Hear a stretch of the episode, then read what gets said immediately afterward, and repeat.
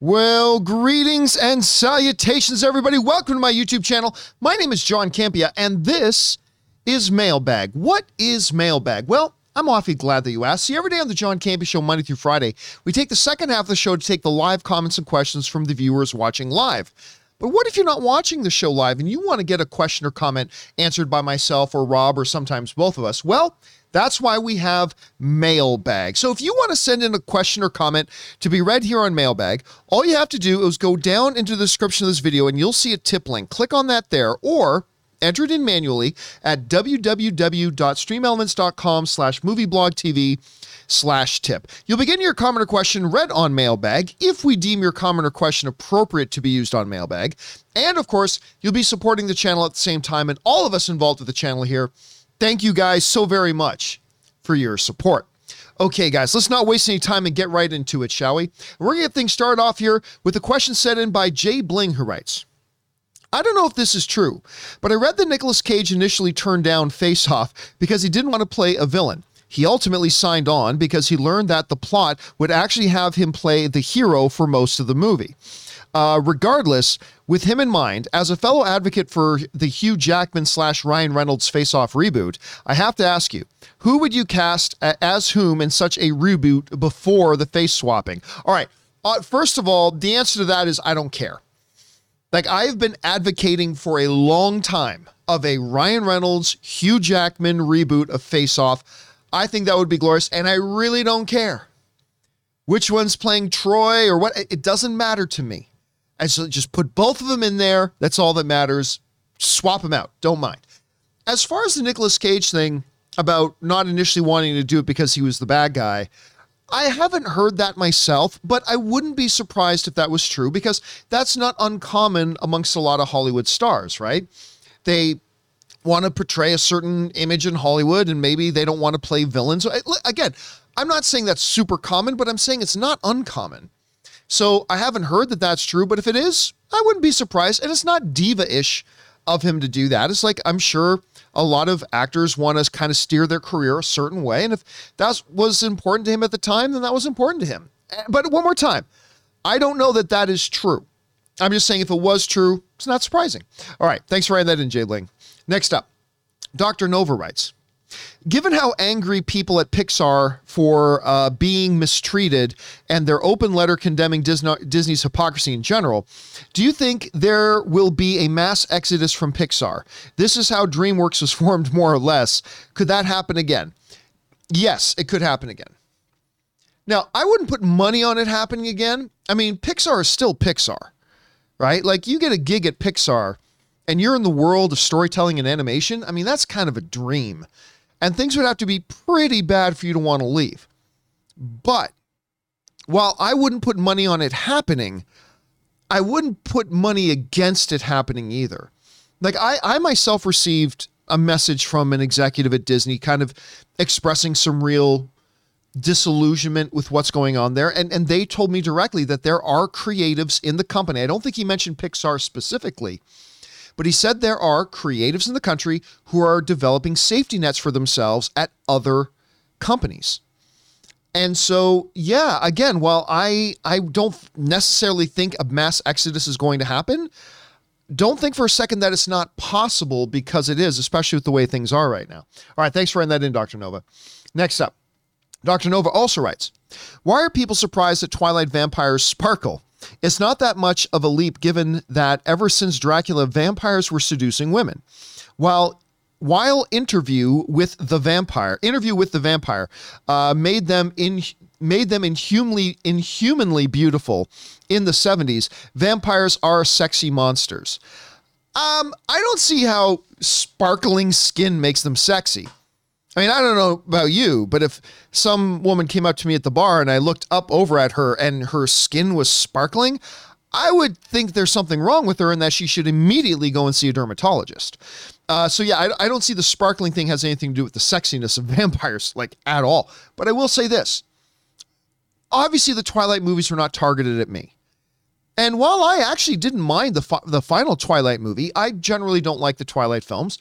But I, I did actually kind of dig the last one. But still, I'm not the audience. I'm not a big fan of the series as a whole. But that being said, I have never had a problem with the whole idea of skin sparkling in daylight because I like it when movies take traditional mythologies and put their own little twist on it. And what if we said that, yeah, vampires can't go out in daylight, not because they burst into flames, but rather because if they go into daylight, they become exposed. And okay, what ex- exposes them? Uh, maybe there's something in their skin that just fr- that that reflects light or whatever, and they, they appeal sparkly. So whatever it is, I actually don't hate that idea. To be honest with you, I know it gets made fun of a lot, but I don't have a problem with it. All right, next up, Bullet fifteen ten writes. Is the gray mist that rolls over Kamar-Taj in the Doctor Strange the Multiverse of Madness trailer actually Alioth from the Loki show? 100% no chance. And he's escaped and hunting for food through the multiverse? Zero chance. Number one, how does that fit in at all with anything we know about this story? Not remotely in the least is it at any way connected. So there's that. The other thing was it would break Kevin Feige's rule because if that were the case, you would have to have watched the Loki series in order to understand that main fundamental thing going on in Multiverse of Madness. And the way Kevin Feige conducts all the Marvel properties is he makes sure every single Marvel property is an entry point for anybody. Like no potential new audience members for an MCU thing has to say, "Do I have to go back and watch those six things?" Nope. Any Marvel movie is a very accessible entry point for anybody to jump on board. And that's one of the big reasons why the Marvel Cinematic Universe, the MCU, has become the most dominant force in entertainment. Because as they were building and developing, they made sure that every single movie was a very easily accessible entry point for any potential new fans. And then they go, go back later. So, no, for that reason and many others, Bull, I, I don't see that being the case here at all. All right, Big Will writes Hey, John and crew. Have you guys seen Bel Air on Peacock yet? I'm in love with this show. It took a major big risk tapping into a 90s classic, but turning this into a serious drama is paying off big time. Thanks and bring on the filthy. Okay, so I've watched a couple of episodes. Anne's really quite into the show. My wife Anne really quite likes it. And I've watched a couple of episodes. Um, and I, I've liked what I've seen. Then the interesting thing about Bel Air or the Fresh Prince of Bel Air is that when you really sit down, and I've mentioned this before, when you really sit down and look at the story of it, it's a drama, it's not a comedy. Like if you go back and you look at the basic underlying story of Will Smith's Fresh Prince of Bel Air, a young man growing up in a tough set of circumstances in an area where his mother starts to fear for his very safety just living in that context. And the mother decides for her son's future, safety and future, she needs to send him to other family in a different part of the, of the country that where she believes he will have a better shot at life. And then when he arrives there, there's a culture shock because he's gone from the the the socio realities of living in the area of Philadelphia where he lived to living in Bel Air in wealth and prosperity.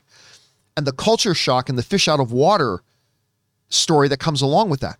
When you just look at that basic story, you that's a that's a drama, right? That's pure drama. But Fresh Prince of Bel Air made it a comedy, so I'm not really surprised they they took this approach with it here. And and yeah, to from what I've seen so far, it's working pretty well so far. All right, next up, Bill Big Will also writes, "Hey John, with uh, so my favorite Star Wars character is Galen Marek slash Star Killer. I love his backstory and him being a secret apprentice. How would you bring into the Disney canon. Also, do you think this character is worth bringing into live action? Bring on the filthy. All right, so Star Killer, who is, of course, modeled after and voice acted by Sam Witwer.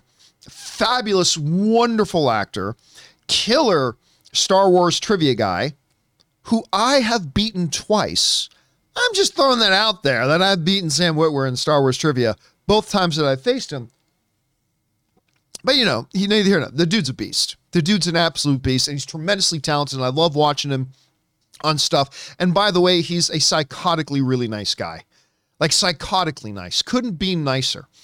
Um, and I've always enjoyed uh, whatever whenever I've had the opportunity. I first met him on the set of the uh, the G- Gerard Butler film Gamer that also had Milo Ventimiglia It was directed by Mark Neveldine and Brian Taylor, who are a couple of friends of mine who are responsible for me meeting my wife. Mark Neveldine and Brian Taylor, who also did Crank and Crank 2, they did Gamer. Uh, they're the ones who are responsible, them and Milo, for me meeting my wife Anne. But anyway, it was on set of that movie in New Mexico that I first met Sam Witwer. And I, I, I laughed so freaking hard because he started doing this Emperor Palpatine imitation that just was killing me. Super nice guy. Anyway, could you bring him in? Well, here's the thing.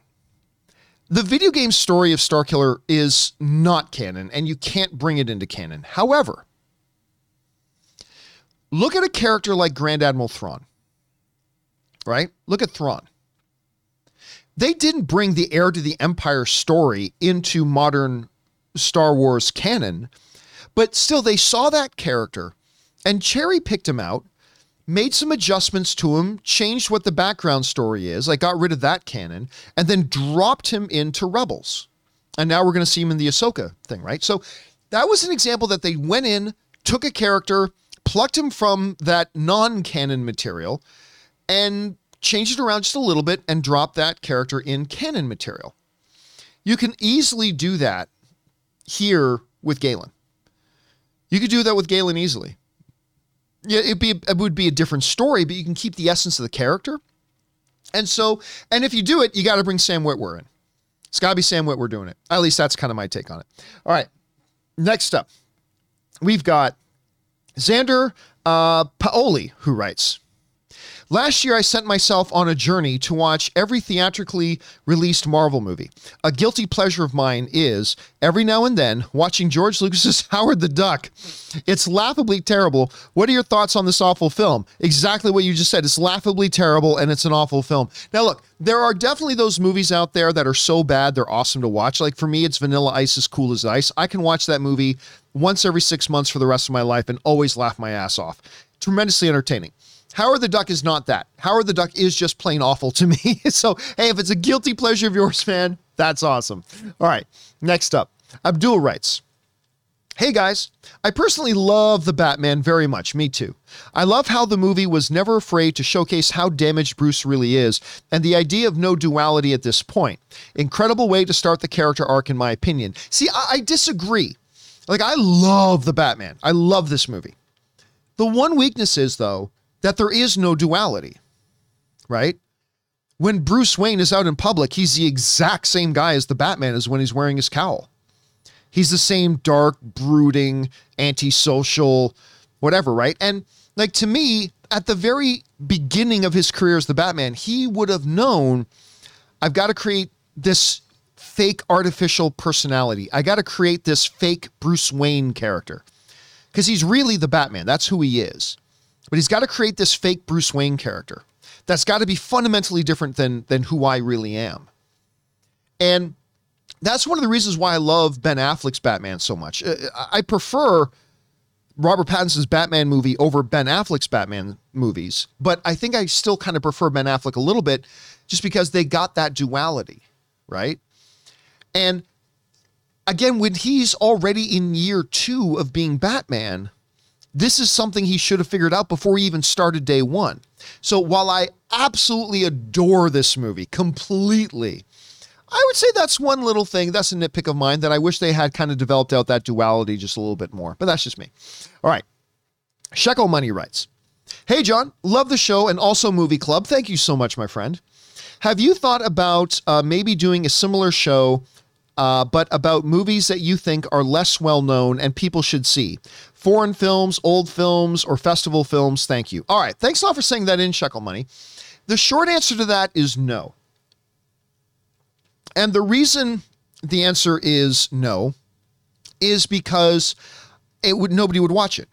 They would be the smallest viewed videos on our channel. And when you understand how many hours goes into making these videos, you've got to have some kind of there's got to be a bang for your buck return on it, right? That our that it's our audience loves it, the audience engages with it, they watch the videos and all that kind of stuff. Because if they don't, then it's just a waste of our time, right? And I've done this before. as a matter of fact. It's called, I think it's called, it was called AMC Independent. You know, hold, give me one second. Let me just look up the name of it again. Yeah, okay. So the AMC Theaters program was called AMC Independent. So I created a show called AMCI Ind- Indie Spotlight. Okay, it was called AMC Indie Spotlight, is what we called it, where it was a show completely dedicated to independent film, to smaller independent film. And I'll tell you right now, the show was great. It was great. And we had two hosts on it who were incredible. Um, AMC OG, uh, Amy Rose Eisenbach, and um, why am I, uh, I? I almost said the name of her uh, her, her friend, Alicia Malone. So AMC, I almost said Maude Garrett, who was like Alicia's best friend. Um, so we had Maude Garrett. I said Maude Garrett again. We had Alicia Malone and Amy Rose Eisenbach, and they were fabulous, like absolutely fabulous hosts of this show. And the show was wonderful. They they ran it beautifully. And it was a great show. I watched it like I would watch it every single time without fail. I found it informative and interesting. They just it was such a great show. If you were interested in that those types of films. Here's the problem. Despite how fantastic they made that show, and they did, they made it fantastic. And despite how gifted and talented those two hosts were, and they were, they were incredibly gifted and talented. The reality was is that AMC Indie Spotlight was our lowest viewed show. Like out of everything we made, it was by far, by far the lowest viewed show we had. And we we knew that going in that that that was a show that was going to appeal to a more limited audience. We knew that, but it was it was quite a lot. Now AMC Independent, the program at AMC theaters, they would fund us. I mean, they they so we we kept it going, but it was by far the the least viewed thing we did. And I can guarantee you. Now, while on the John Campea show, like every day, like yeah, we still, we have stories about Batman and Doctor Strange, but every day we also have stories about smaller films and things like that too. So we'll do those stories, but if we were to do a show that was dedicated to those smaller movies, those festival films, those international films, and obviously there's exceptions to that too, like Drive My Car, uh, Parasite, you know, things like that. But if we were to do that, here's the reality: they would by far be the lowest viewed things we have on the channel.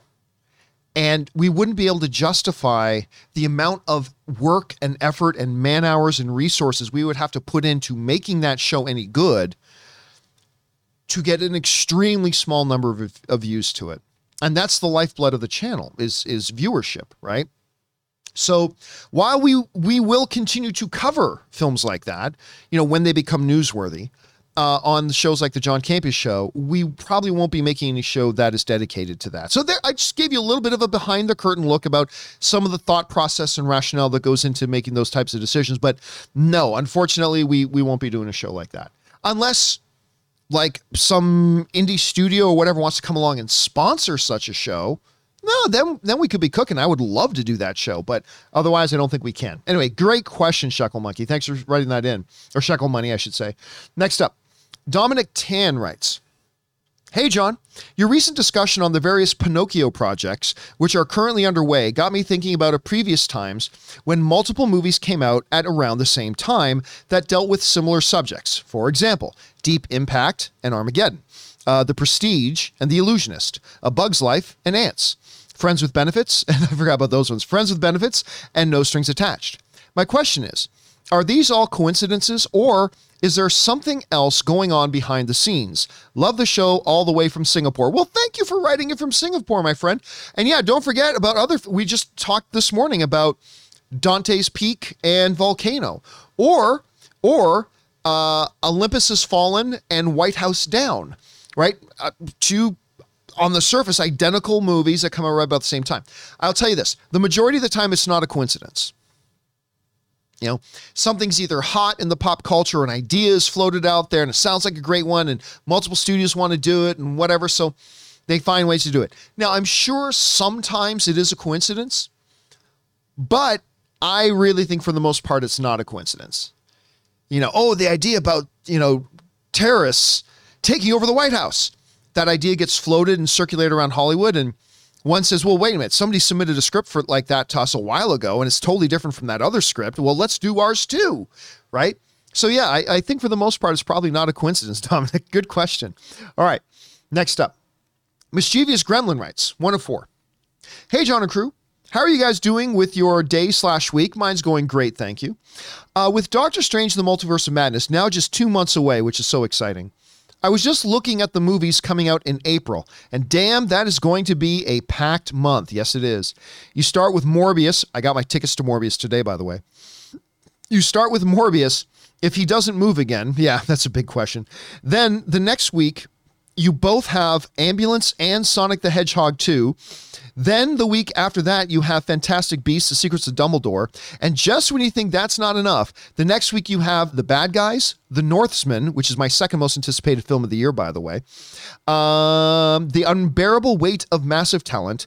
Uh, that's one packed month. And I didn't even mention the other movies I look forward to at the time Everything Everywhere All at Once and Hatchling. And by the way, I also have my tickets already for Everything Everywhere All at Once. Okay.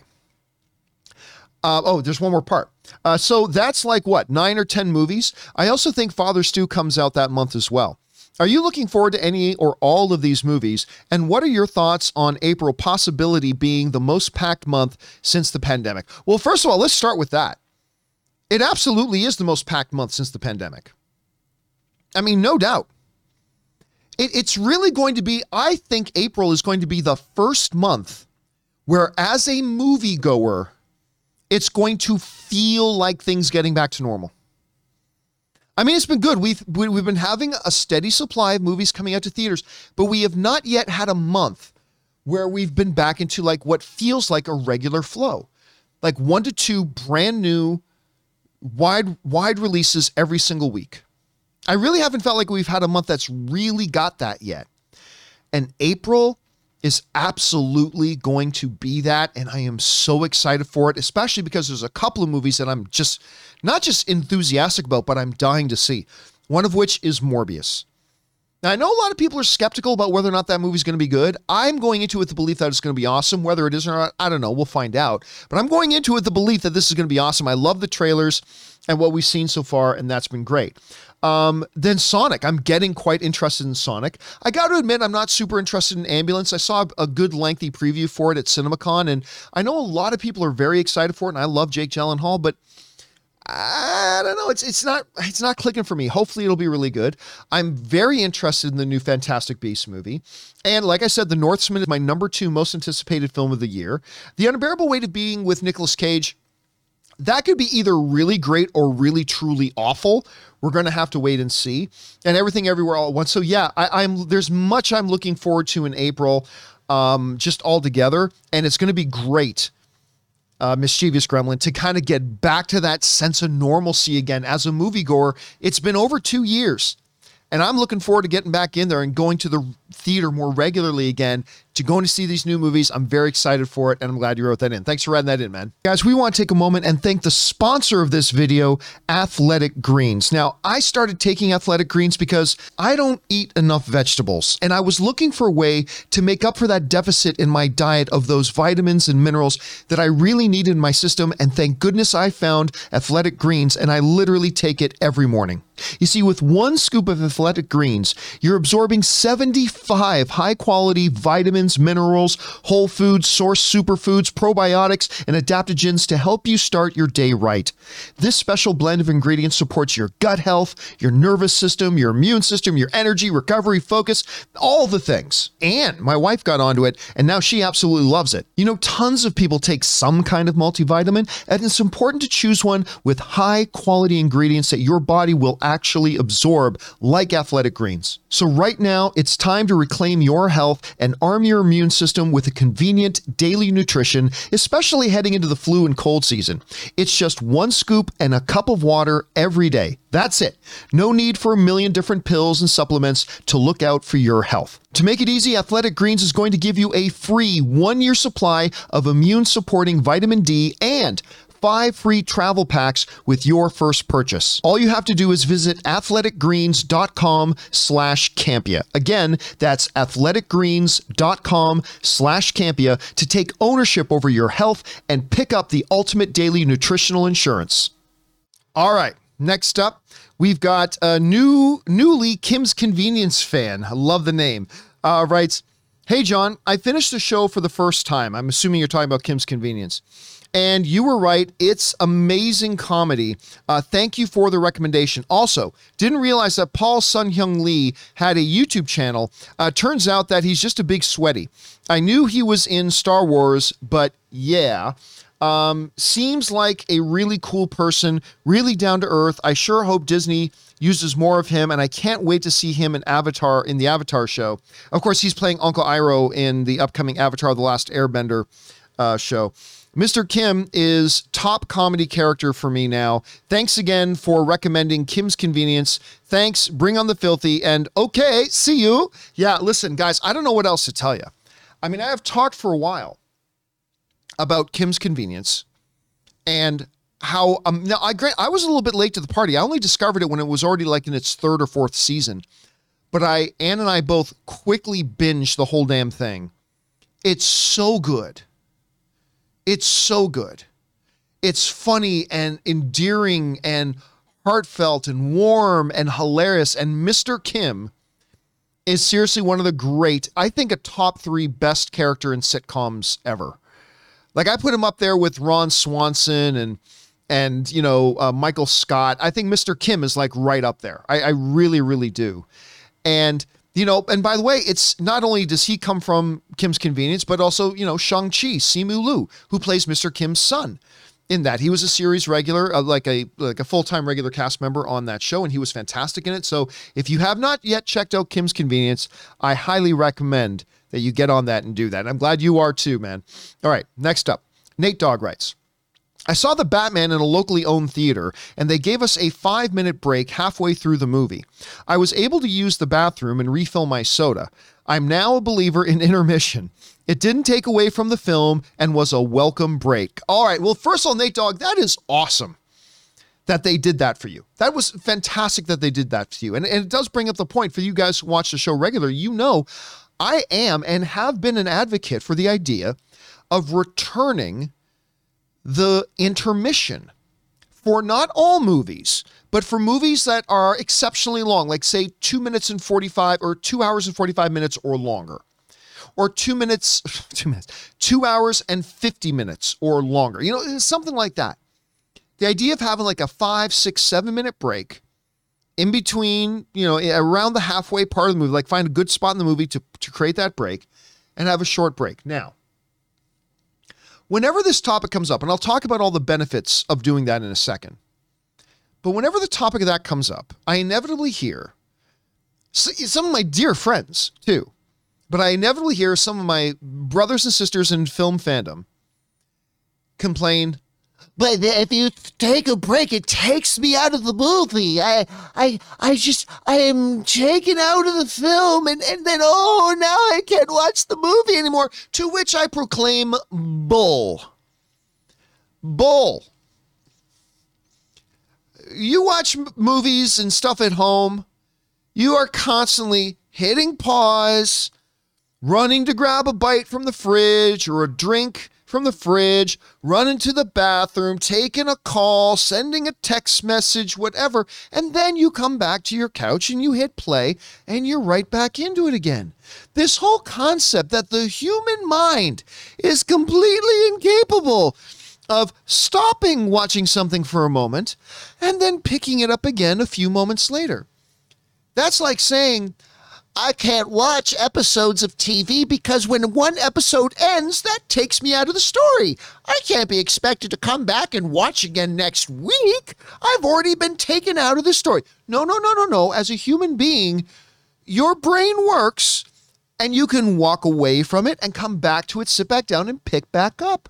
That's what you can do. So I call complete BS on that, on that excuse. Now, if you're just somebody that doesn't like the idea of uh, intermission, that's perfectly fine. There's uh, nothing wrong with that. I'm just saying that BS excuse is about, oh, our, our, human brains are not biologically evolved enough to be able to stop. No, no, no, no, bull.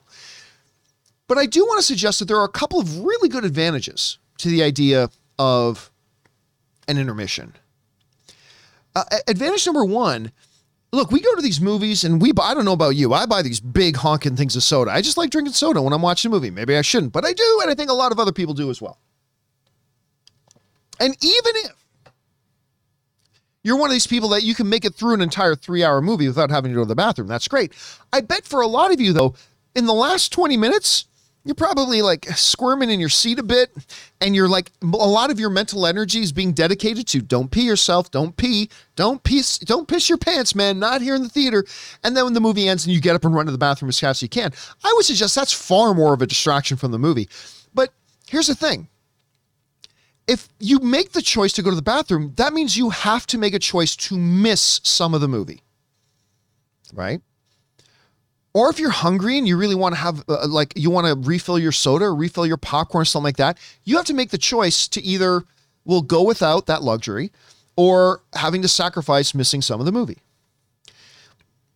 Whereas if you had a scheduled intermission that was just a couple minutes long, you would know that, ah, I can run to the bathroom now. I, I can hold it for a bit more because I know there's an intermission coming. It's like, oh, I got to the bottom of my popcorn bag, and but I want more. That's okay. Just just wait another 10 minutes. There's gonna be an intermission. I can run and grab some more. Or somebody feels their phone going off in their pocket. Pardon me. They feel their phone, but they get they're getting text messages or whatever. And it's like, okay, I don't have to pull my phone out here in the theater, which you should never do.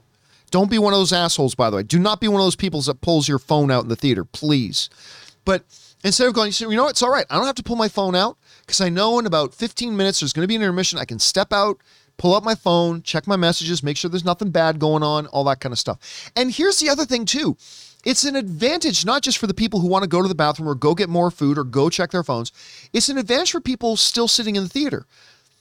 Because I would much rather there be a short break where people can get up and walk by me than when I'm trying to watch the movie and you know there's no space between your knees and the chair in front of you, but somebody's got to come by goes, Excuse me, excuse me, excuse me. And sometimes that's me. I hate being that guy. Excuse me, excuse me, excuse me. And you're walking in front of them and cutting off their view and disturbing them. And that happens like three or four times during a movie, right?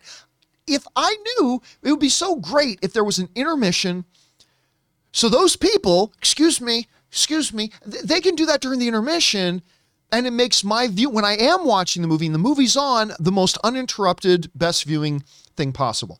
Again, I would not do it for every movie, but movies that are like 245, 250, 255 or longer, I think those are good. Now, listen, there is one problem, though, with the idea of an intermission, a, a legitimate problem. And that is this you were already talking about an exceptionally long movie. Like when you get into the 245s, three hours, whatever, we're already talking about an exceptionally long movie. Yet on top of that, the irrational number of commercials and trailers that play before a movie, adding 25 to 30 minutes to the overall showtime, you are already talking about an exceptionally long experience. And while five, six, seven minutes of an intermission doesn't sound long, when you're adding it on top of an already exceptionally long movie, that becomes a factor. I, I, mean, even I, a big advocate for the idea of intermissions, even I have to acknowledge that's probably a big a big factor, right? So, uh, but is it a, a a problem that can be navigated is the situation where the benefits outweigh the drawback. And I would leave that to everybody else to decide. But listen, Nate Dog, I love that you have a theater that did that for you because I'm a strong advocate for for intermissions in movies, and I'm glad they gave you one, man. I'd love to see it come nationwide. All right, that's just me though. All right, next up, uh, we've got uh, Olurotimi. I hope I'm saying your name right, brother. Right. Hey, John, Spider Man No Way Home is closing in on 800 million domestic and 1.9 billion worldwide. You mentioned that making 2 billion was not possible. Yeah, I said 2 billion was off the table, uh, especially given no release in China. How much are you impressed by the box office numbers as the movie is finishing its run? Short answer tremendously. Absolutely tremendously impressed. Now, I, you're right. I did say before that 2 billion is not on the table. And I was right. It's not going to hit 2 billion, but damn, it's going to come a lot closer than I thought it would. I think it's going to come a lot closer than more than Tom Holland in his wildest wet dreams could have possibly. I mean, this thing far exceeded everybody's expectations. Especially impressive is when you consider this happening in a pandemic recovery era. Like it's not just even look at even take the pandemic out of it. What Spider-Man No Way Home has done at the box office is nothing short of remarkable. One of the biggest films in the history of cinema. And you add on top of that the fact that it happened during a pandemic era. In the midst of pandemic recovery, it, it, I mean, that just makes it all the more impressive. So, how impressed am I, dude? Extremely impressed. Anyway, thanks for writing that in, man. All right, next up. Uh, Jesse has a turtle writes. Hey, John, huge fan. Thank you so much, Jesse. Curious if you or anyone else has been noticing the lack of actors keeping the mask keeping on the mask in superhero films, the Batman and Deadpool excluded. I understand it's for the actor to show emotion easier, but I still wish it was less frequent. I'll be honest with you, Jesse, I don't know what you're talking about. What what superheroes are constantly taking off their masks that normally wear masks? Like Spider Man, when he's out in public doing Spider Man y things, he has the mask on. Uh, Thor doesn't wear a mask in general, so there's that. Black Widow doesn't wear a mask. Uh, I haven't seen Flash take off his mask when he's around other people. I mean, other than people already know he, he's Barry, but that's fine. There's nothing wrong with that. Um, Wonder Woman doesn't wear a mask. Aquaman doesn't wear a mask. Yeah, I, I, you know what? Do me a favor, Jesse. Can you email me at john at the john show.com? That's John, J O H N, at the john show.com. Email me and tell me who you're thinking about.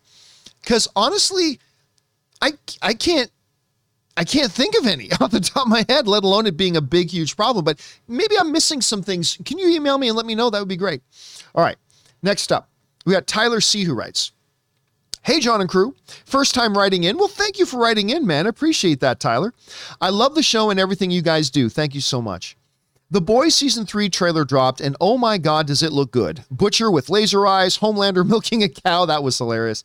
Uh, this trailer was awesome. What are your thoughts? All right, Tyler, thanks a lot for writing that in. And look, you guys know I'm a big, big The Boys fan.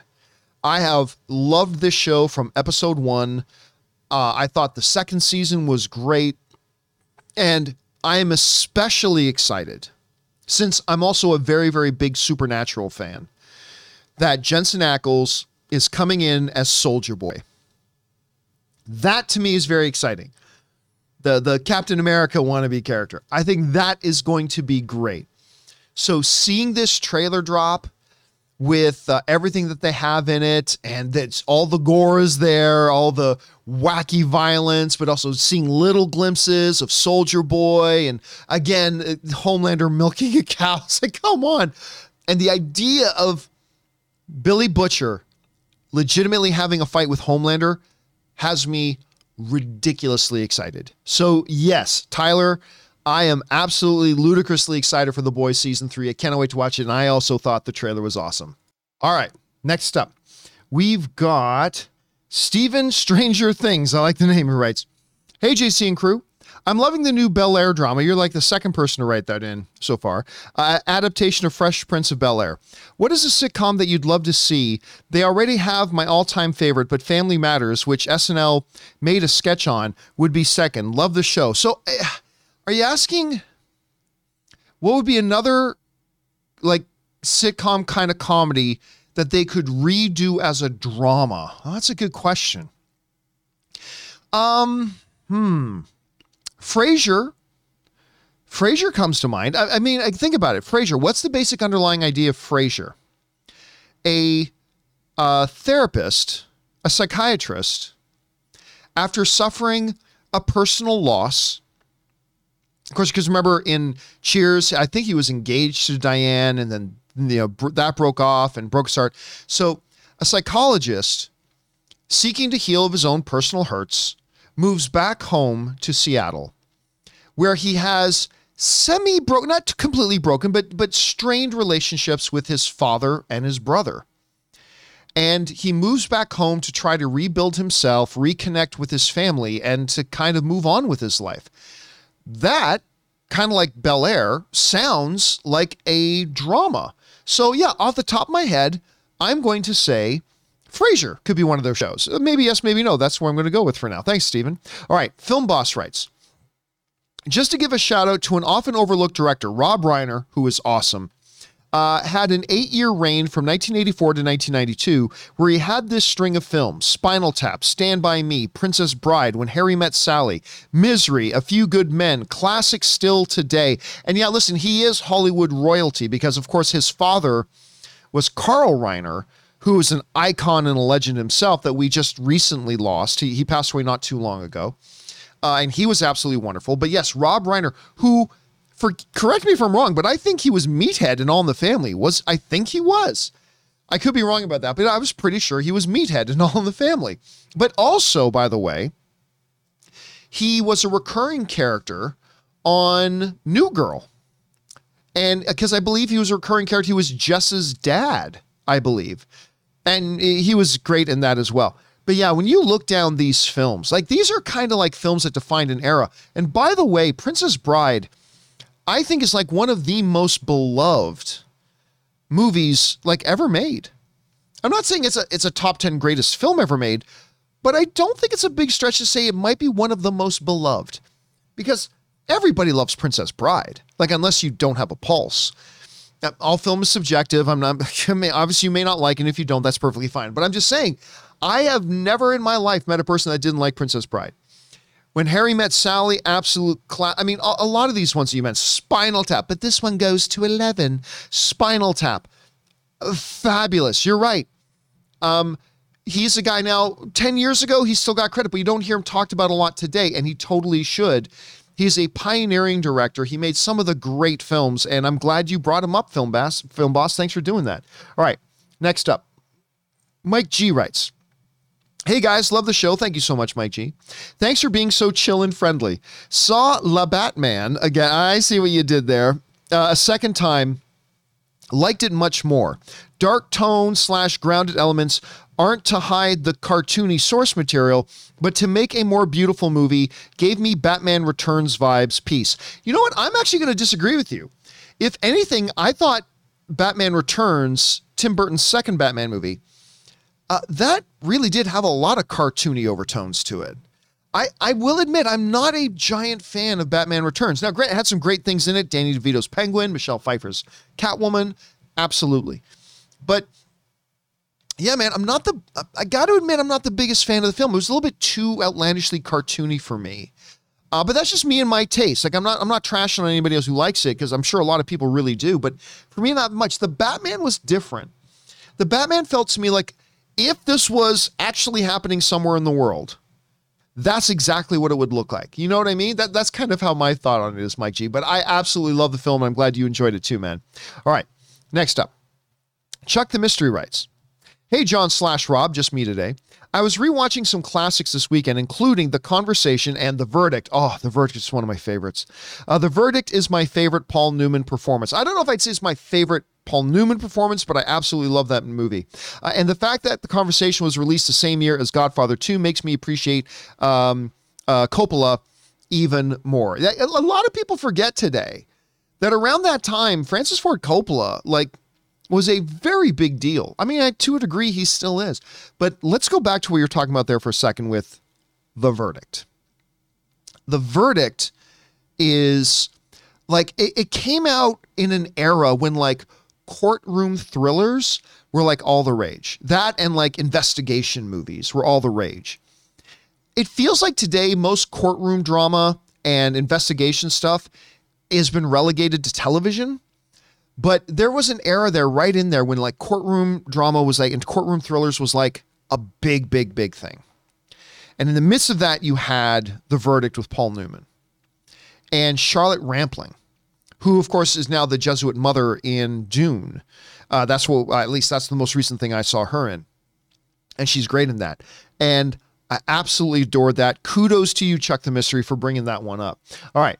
Next up, Chuck the Mystery also writes, also rewatched my favorite Denzel performance in Carl Franklin's Devil in a Blue Dress. Remember, I was just saying courtroom thrillers and investigation movies? Here's the other one, the investigation side. What a film. Jennifer Beals and Don Cheadle were fantastic in it as well. I think that movie is almost as underrated as Changing Lanes. Not enough people have seen these. Now, I, I really like Devil in a Blue Dress. I I don't know that I'd call it one of the most underrated. By the way, you Jennifer Beals, who we just saw in uh, Book of Boba Fett, uh, Don Cheadle, who of course is War Machine, but he's fabulous, fabulous, fabulous. Hotel Rwanda and things. He's a fabulous, incredible Oscar caliber kind of actor. By the way, Tom Sizemore was really good in that too. Tom Sizemore was really, really good in that. So I again kind of fills in. This was an era when courtroom thrillers and investigation kind of movies were kind of king and uh, those rank right up there. Again, I don't think one of the most underrated ever, but uh, definitely a solid, solid film. And good again, kudos to you, Chuck, for bringing that one up. All right, Chuck also writes. We've talked about whether Batgirl could go theatrical, and now the discussion has become will they have to delay it due to the Flash delay? So, as of today, what are your thoughts? Will Batgirl be delayed, and will it go theatrical over under 30% on each? Well, those are two separate questions. And let's let's set the context for all this, right? Okay, so on the theatrical versus home video side, the context is HBO Max announced that they were doing a Batgirl movie, and it would be a straight to HBO Max film, right? That was announced a long time ago. The reason it's come into question a little bit is because around the same time, a Blue Beetle movie was announced that would be going straight to HBO Max. But recently, they made the announcement that they changed their minds and Blue Beetle was actually going to go full theatrical, which got a lot of people like myself very excited. So the question hovering around out there is could Batgirl get that move too? In the question of over under 30% that Batgirl goes theatrical, I'm not going to say it's like 80 or 90% that goes theatrical, but I'll go over 30 Actually, to be honest with you, I think right now it's a coin toss. Remember, Discovery is about to take over Warner Brothers. And when they do, I would not be surprised at all if they said, oh, yeah, that Batgirl movie you're making right now, that we're making right now, yeah, yeah, yeah, yeah. We're, we're putting that into theaters first. We're going to make some millions of dollars on in theaters first, and then we'll put it on HBO Max or whatever their streaming service is going to be called after the merger. So, not 80 or 90%, but over 30. I'll definitely take the over on that as to whether or not Batgirl is going to go theatrical or stay on HBO Max. I'll go over 30% that it goes theatrical. Now, on the question about whether it moves dates, this is where it gets really interesting. So let's set the context for this. Batgirl has, up until last week, was supposed to come out after the new Flash movie. And why that's important is because Batgirl is going to have Michael Keaton's Batman in it, a Michael Keaton Batman that is getting introduced in The Flash. So, the way it's supposed to be is The Flash comes out first, introduces Michael Keaton's Batman, and then a little bit later, Batgirl comes out on HBO, and Michael Keaton's Batman is going to be in that movie as well. Well, that was all fine and good until last week when Warner Brothers announced a massive shift where a bunch of their movies, including The Flash, that got moved another six months back again from 2022 all the way into 2023. And this raises an interesting question. Well, since Michael Keaton Batman is being introduced there and he's going to be in Batgirl, and now Flash is opening over here, doesn't Batgirl have to move as well? The traditional wisdom would say yes, Batgirl's going to move because Flash apparently needs to come out first. However, why would Warner Brothers not announce if they were going to move Batgirl? Why wouldn't they announce moving it at the same time they were announcing all these other movies moving? Like, if you're going to put out one big announcement that all these movies are moving, Black Adam's moving, uh, the Flash is moving, so on and so forth, right? If, if you're going to be moving all these movies, and Aquaman got pushed back, if you're going to do that, and you're moving Batgirl, why wouldn't you announce it at the same time? It doesn't make any sense. So, while I, it is totally conceivable that Batgirl also gets moved, the argument of then why wouldn't they have announced it when they announced the Flash's move really weighs heavy. So I'm going to say under 30% that Batgirl moves release dates. Uh, again, I'm not saying 0%, I'm not saying 1% or 2%, but 30% is pretty high. So I'm going to actually take under 30. So I'll take over 30% that Batgirl goes theatrical. I will go under 30% that it moves. Both scenarios are totally feasible, but that's where I'm going to sit on that for right now. Thanks for writing that in, Chuck. All right, next up, we've got where are we at here? We are at Dr. B or Dre B, who writes. I am a huge Avatar The Last Airbender fan. With Paramount doing Avatar Studios, I always thought it'd be cool if they made an Obi Wan style show and focused on an airbender that maybe escaped the attack by the Fire Nation, which I which I wish I could ask Chris as well, but obviously Chris is not here for these shows. Um, I don't know. Now you're getting into changing history, right? You're getting you're changing history, and with Avatar: The Last Airbender having some is getting a big resurgence. Of course, we've got a live action one coming to Netflix. We've got, you know, uh, Avatar Studios is going to be putting out more content. I don't know about that. And also, talking about Obi Wan, I mean, we don't really even know what an Obi Wan style show is yet because we haven't seen the show yet. But look, let's just focus on right now the one coming from Netflix. Netflix, while not every show they do is a knock out of the park, obviously but most of them are. Other than HBO, nobody does their live series, live television series better than Netflix does. HBO's the king, but if there was a prince, it would be Netflix.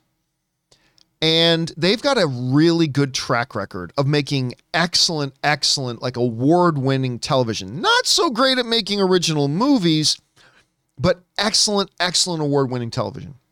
So I'm going to keep my focus on that. And we were talking a little bit earlier about Paul Sun-Hyung Lee uh, Ali is is going to be in that playing Uncle Iroh. So I'm, I'm very curious about that. So that's where I'm going to keep my attention for now, Dre B. Thanks for running that in. And yeah, it's too bad that uh, Chris isn't here. She'd totally be all over that question. All right, next up. Loki's Luscious Locks writes, Hey guys, love the show. Thank you so much, Loki. The Batman was awesome and is getting a lot of well earned love.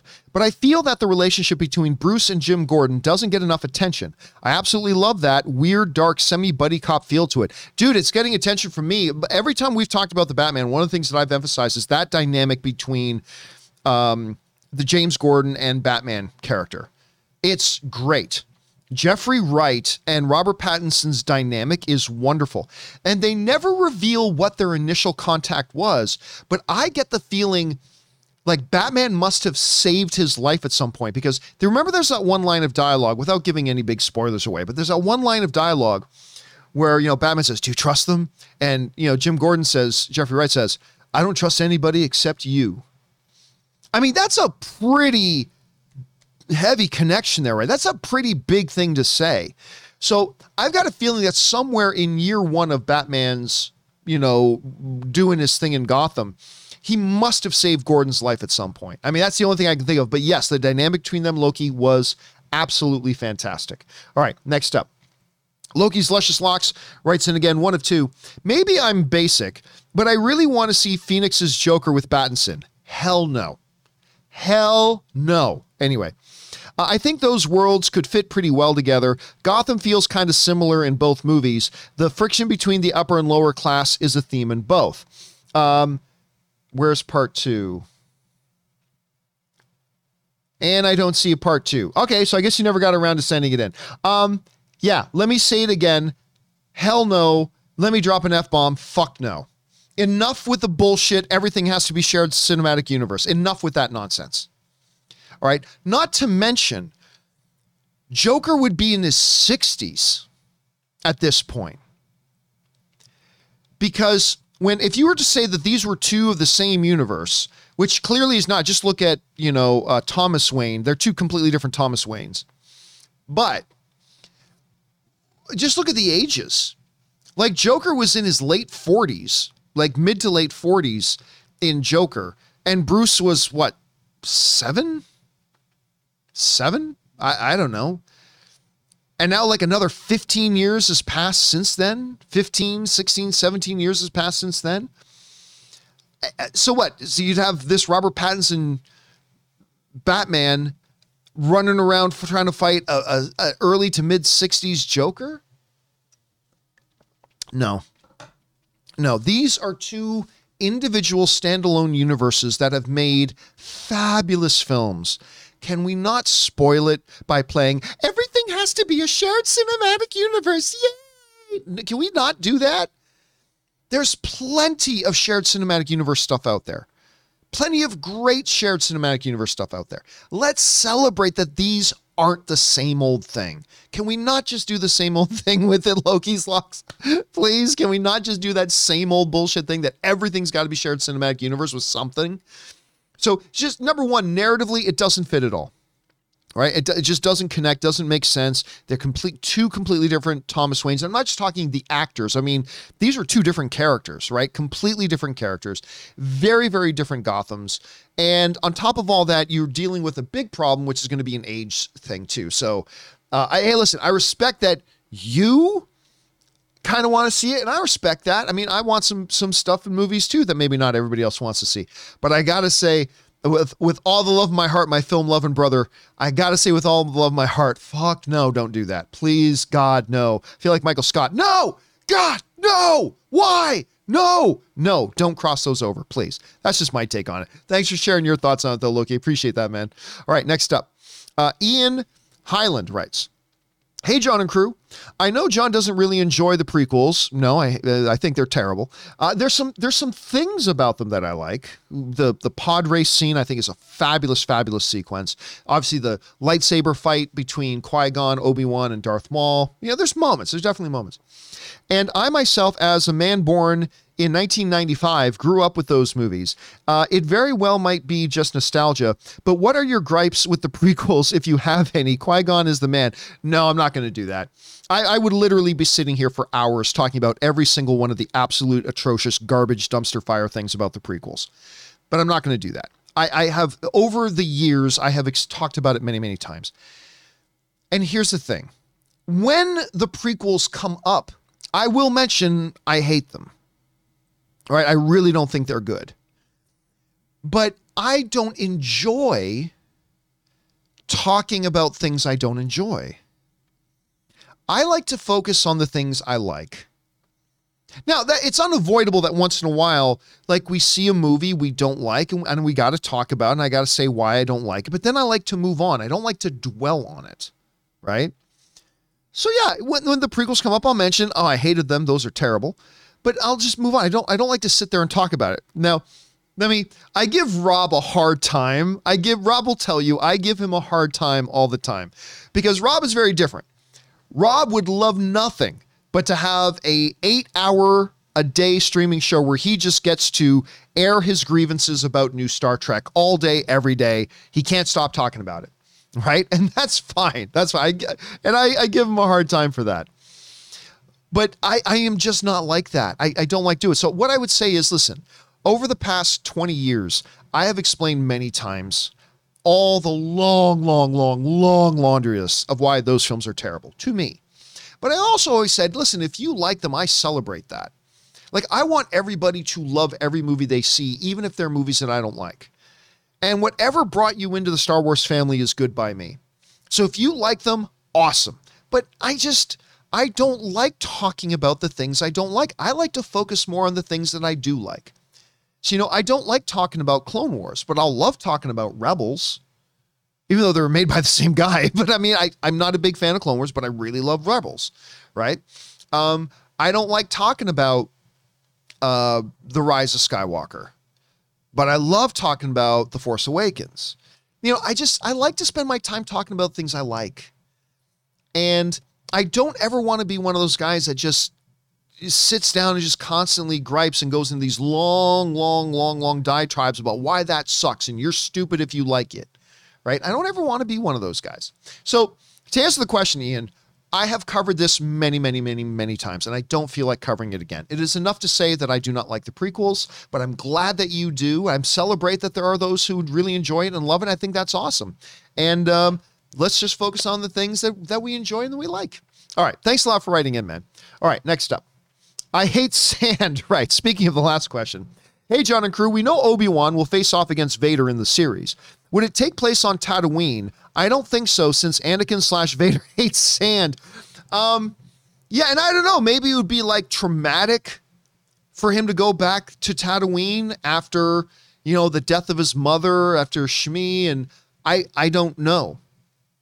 I don't know. Now, look, when we see the trailer for Obi Wan, we see several shots are off Tatooine but I can't tell for certain if we if any of those shots are Obi-Wan uh, off of Tatooine. I have to go back and watch the trailer again, but I just can't think of off the top of my head if it's absolutely abundantly clear that in this shot Obi-Wan is not on Tatooine.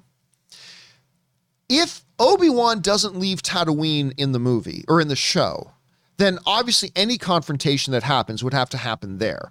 Although that's doubtful because if Vader confronted Obi Wan on Tatooine, he would very well know Obi Wan is on Tatooine, right? That becomes a problem.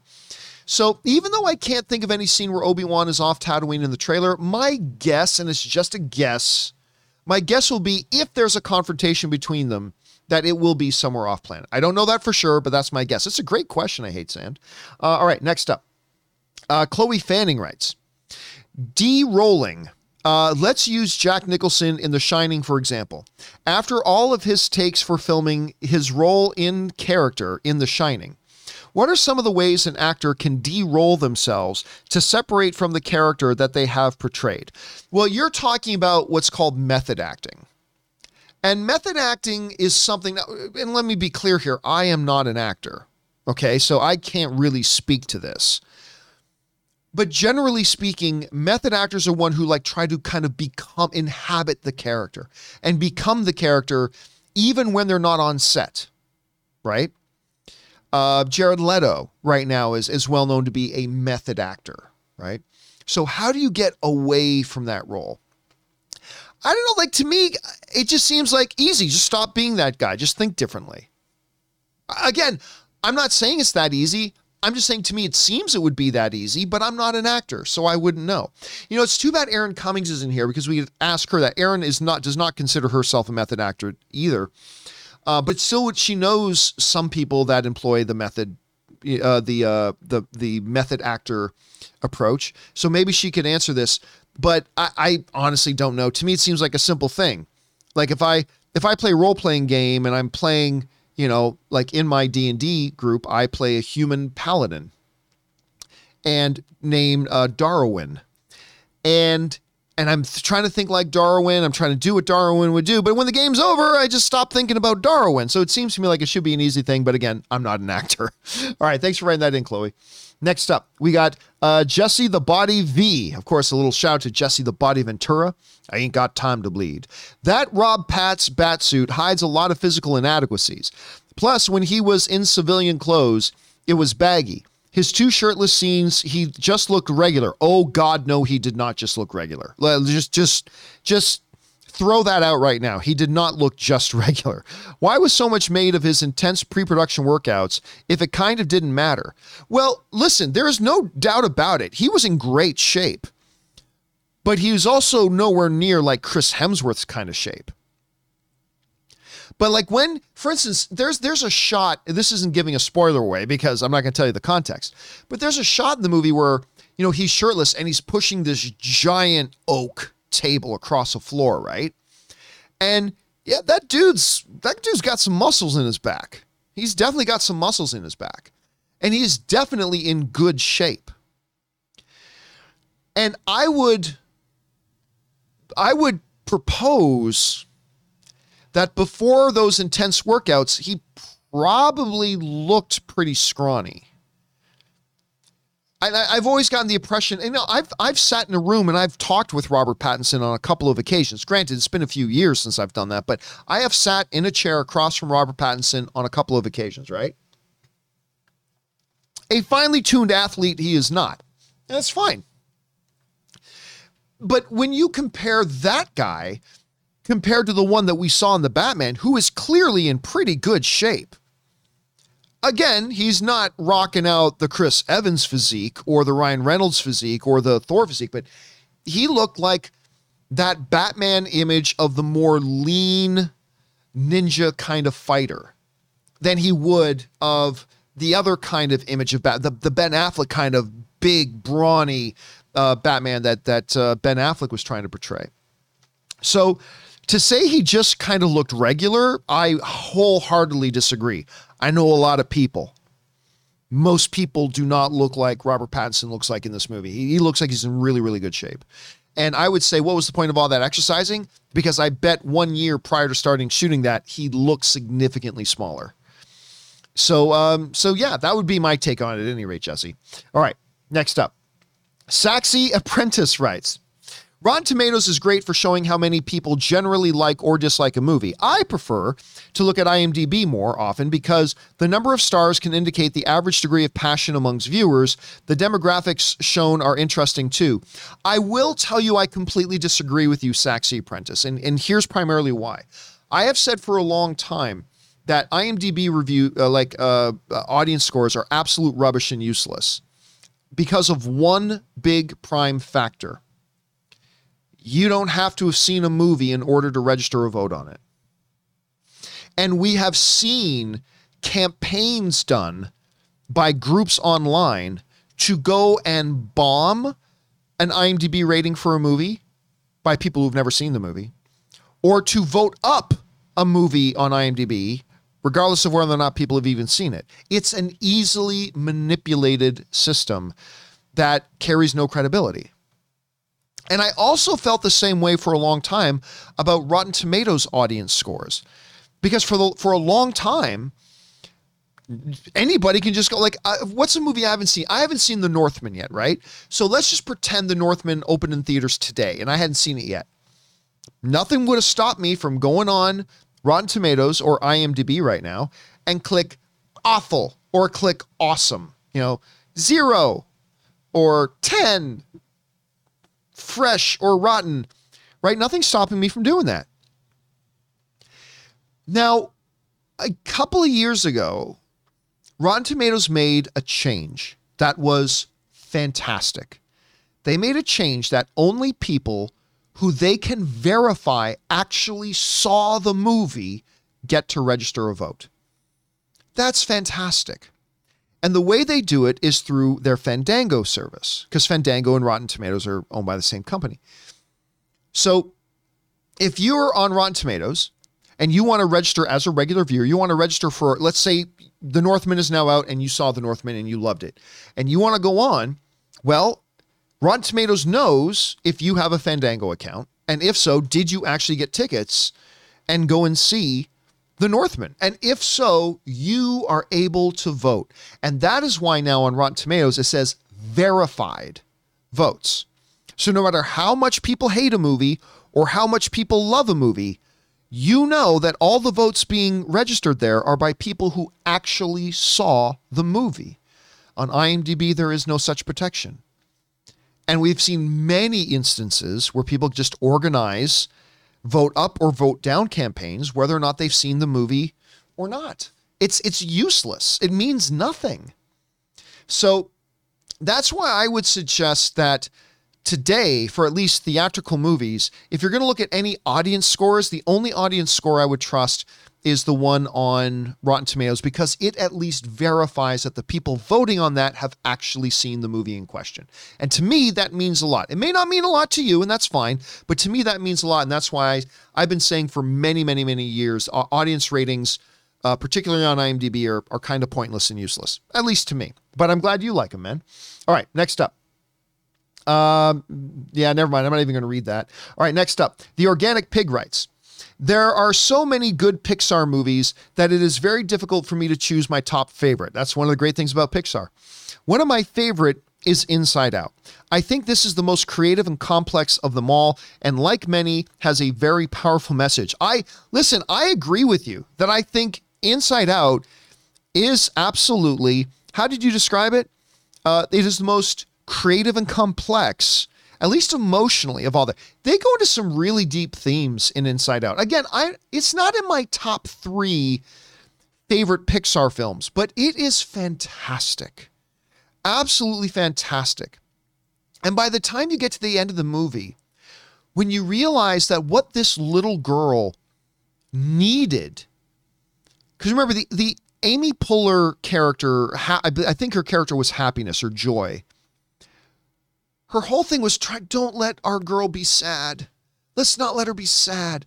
But then you get to the end and you realize that she needed to feel the pain. She needed to embrace the fact that she was indeed sad.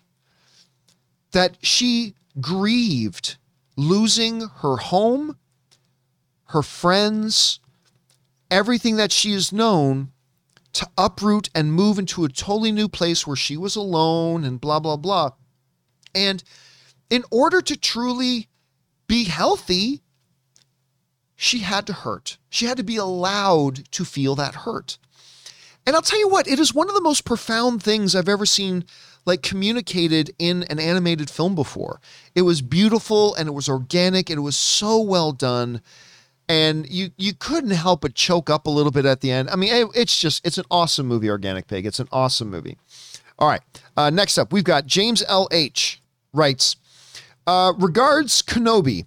I'm behind on Star Wars animation, so no problem with the look of this Inquisitor. I'm looking forward to seeing Rupert Friend, uh, good actor, especially if you've seen him in Homeland. Yeah, and he is quite good. But let me talk for a second about the look of Inquisitor. Like when you hear some people like me saying, I'm not really thrilled with the look of the Inquisitor, it has nothing to do with whatever comparisons to what they look like in the animated thing. That's not it at all. I just like take that out of it entirely. Take Rebels out of it entirely and the animated Inquisitors, take them out of the, the scenario completely. Just look at that character. And when I just look at that character in the Obi Wan trailer, I don't think it looks very good. But who cares? He sounds really good. Like that whole narration that he does, like the the secret to hunting Jedi is patience. Like, right? Like it's I can already tell I'm going to really like this character. And if the if you like the character, what he looks like will not matter. It won't matter. But right now, being on the outside looking in, having not seen the show yet and just seen a glimpse of the look of the character in a trailer, yeah, I'll say I don't think the character looks all that great. I really don't. I don't think it looks all that great right now. And that has nothing to do with the cartoon. But will that matter? Not if we like the character.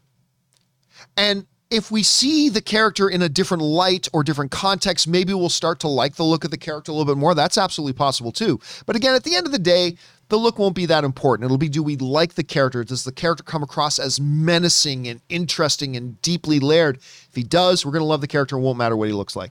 All right, thanks for writing that in, James. Next up, James LH also writes, my latest film, The Duke, uh, Jim Broadbent and Helen Mirren, that came out just a couple of years ago. I have not seen that one, despite the fact that I love Jim Broadbent and Helen Mirren. Who doesn't love Helen Mirren? But Jim Broadbent, who like the first time I really started to love Jim Broadbent was in Moulin Rouge. Uh, which I think the character's name is Ziegler in uh, Moulin Rouge. I love him in Moulin Rouge, but I did not see the Duke. Anyway, in 61, Goya's painting of Duke of Wellington was stolen to bring attention to elderly care. Fun fact a copy of the painting was used in Dr. No, as it was still uh, missing the in joke was Dr. No stole it. I'm not really following you here, James, but I think that's probably because I did not see the Duke. So, but anyway, good on you for bringing up a film that I didn't see, and I missed I missed on that one. But I really should catch up on because I do love Jim Broadbent and Helen Mirren, so I should catch up on that. Thanks for writing that in, Jim or James, I should say. All right, next up, James LH also writes.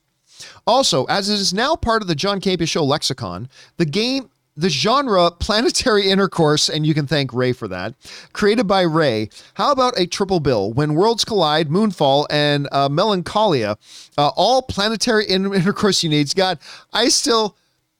Here's the thing about Ray. And I know this is what you're asking about, James, but let me bring this up about Ray, because a lot of people will ask me sometimes, you know, most people get it. Most people completely get it but some don't, and and that's uh, that's fine and that's understandable because some people write into me, like they John, I don't get it. Like, why is Ray on the show? Ray does not have, and he'll be the first person to tell you this. He does not have a wide breadth of movie knowledge. I mean, he jokes about, but he's serious. Like he'll sleep through really long movies. You know, why is Ray there? And my response to that is simply you got to understand what his role here is. His primary role is not as a film commentator because you'll you'll notice as we go through the main topics. Like if we have like five main topics in a show, maybe we'll ask him his opinion once on a main topic. Like he'll get more involved in the conversation when we get into the live comments and questions. But on average probably like once we'll go to him and he'll chime in on on a main topic. His number one main reason to be here is so that people can see someone on camera who is, for people who are watching live, who is at that moment, live and in the moment, interacting with them in the live chat. And honestly, I've heard from a lot of people who watch the show live every day say they it makes all the difference in the world. Actually, having somebody on the show because you know I'm actively engaging. I'm, I'm I'm concentrating on the show, what I'm saying, doing all the camera switching, controlling the audio, bringing the images in and out, and all that kind of stuff. Rob is trying to stay focused on what the conversation is and what we're talking about. Ray, eh, he can be very distracted, and that's fine because he's focusing on the live chat. But it's such a difference when people see the person on camera is right here with us in the live chat. And that's the main thing. And Ray is so funny and personable and likable that he's just a great personality to have in the live chat. The second, so he's not here to be a film commentator. He is here to be in that live chat with everybody, and they see him on camera and he's in there live. But the second great thing about having him in the show is this. I I've known Ray now for over a decade. Obviously, he's my brother-in-law, right? I, I married his sister. But he is simply one of the most funny guys to be around I've ever met. And there's a joyous uh, magnetism. There's there's a joyous magnetism about him. People are just drawn to Ray because of this joyous enthusiasm and uh, and and fun he brings to everything. And I love, and I know Chris loves, and I know Rob loves just having him in the room. He just, he makes us have more fun. Like us in the room. Having Ray here makes it more fun. And I totally believe, and Ray and Rob believes this too, that if we're having more fun, it makes the show better. And so that's why Ray is here. And planetary intercourse is just one of the examples of how and why that works. All right, thanks for writing that in, James. All right, next up, we go over to Garden Variety Vagabond, who writes In its 13th week, Spider Man made over $4 million domestically this weekend. In context, Belfast, eight, uh, week 18, has made a total domestic of 8.9 million. Licorice Pizza, week 16, has made 16.7 million total. West Side Story, week 14, has made 38 million total and the Great Moonfall week 6 has made 19 total. I mean, yeah, but that's that's that's not a good comparison. Like if you want to say in comparison, say take Shang-Chi in the same week number. I mean, Spider-Man No Way Home will still be dwarfing those numbers, but that's a little bit more of a comparable example. Compare like, oh, by week 13 Endgame has been making this thing. Again, maybe not totally fair, but it's a more applicable thing. Comparing Spider Man, a big popular comic book movie, to a very artistic black and white, um, personal, you know, little film like Belfast is not. Does not really give you any context. You know what I'm saying? So, if you're going to try to set context, you got to try to put some things in there that are a little bit more comparable. So, whether it's something like Venom, or whether it's something like I said, Shang Chi, or something that what else had a had a decently long run, I, I, like Joker or uh, Infinity War, or like that's what you should bring in for those weekly numbers to say for context, comparing to, it to, to films that are not remotely ever supposed to be even close to that sort of thing. It's a totally different genre altogether. I don't know that that gives us much context. But look, regardless of that, the run that Spider Man has been on is nothing short of absolutely phenomenal.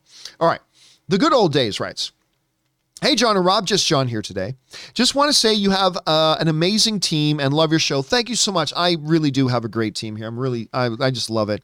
I was down a YouTube rabbit hole this weekend and was watching old clips of Collider Movie Talk with Campea Ellis, Harloff, and Schnepp. I loved you guys together.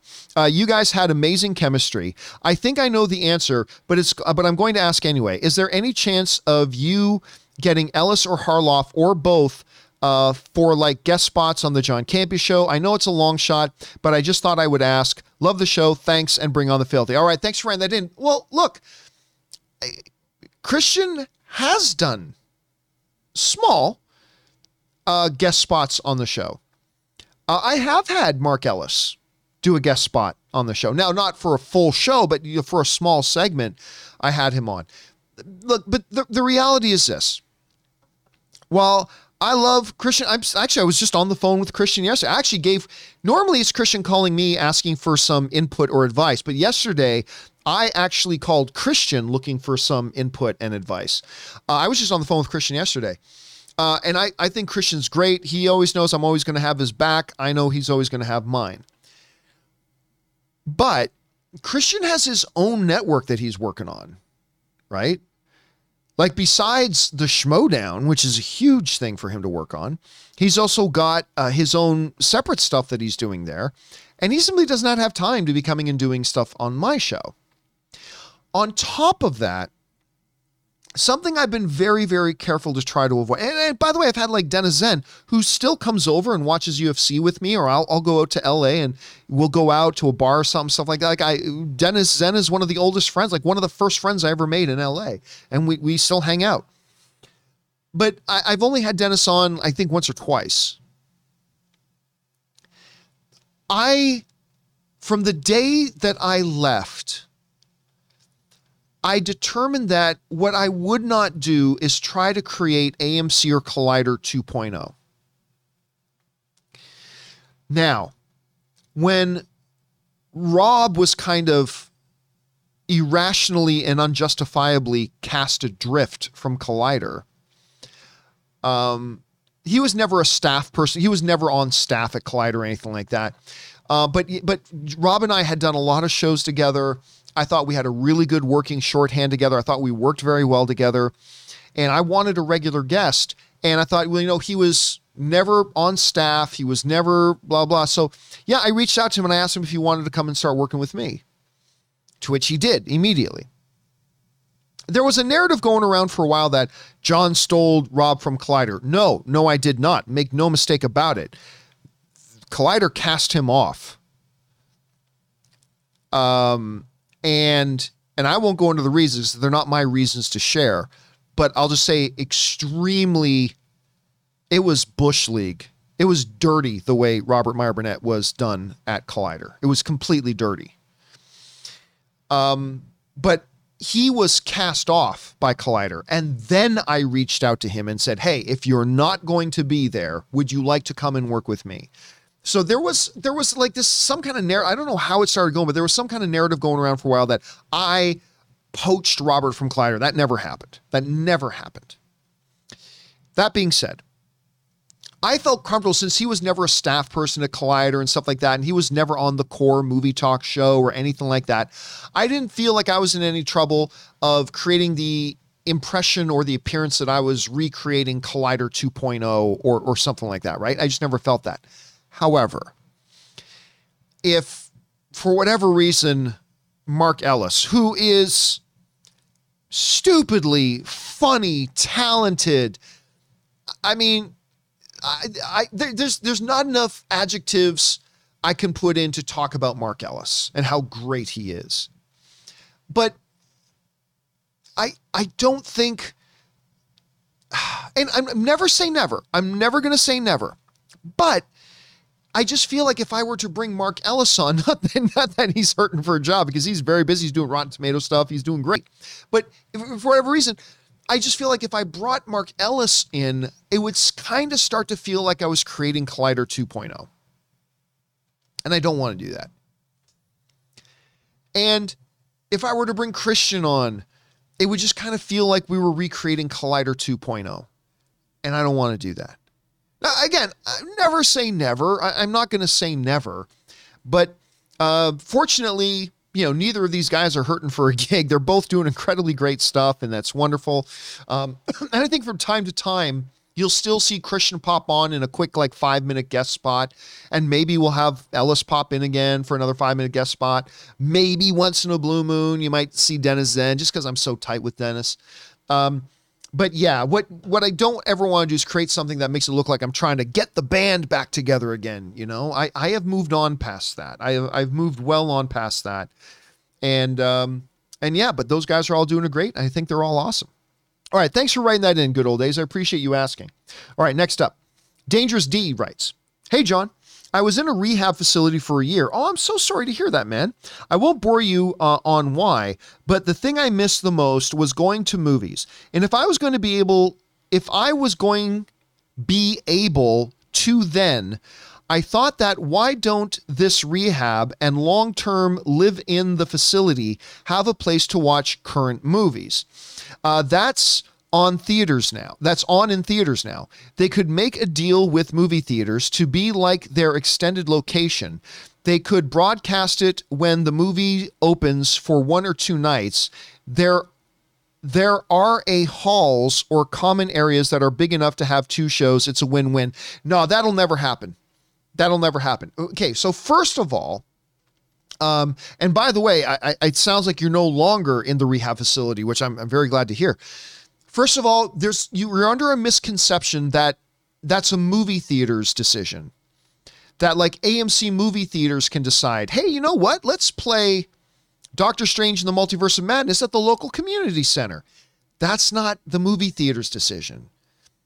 That that's not that's not for them to do. That's for the studio to do, right? The movie theaters have no authority to take the movie studio's movies and play it somewhere else. So that has Number one, just to clear up that misconception, that has nothing to do with the movie theaters. Okay. It has zero to do with the movie theaters. The movie theaters have no authority uh, to authorize the playing of movies in some other public places. The movie theaters have nothing to do with that at whatsoever. So just be clear on that. The second thing is um,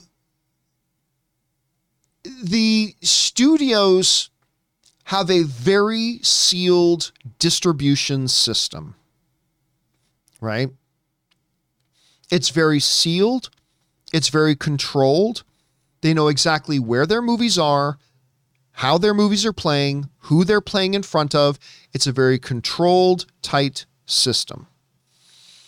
Having them just play in various facilities, now there are obviously upsides to that, but I just don't think it's something studios do. Not to mention, it would probably violate the agreements that studios have with theaters because theaters pay money.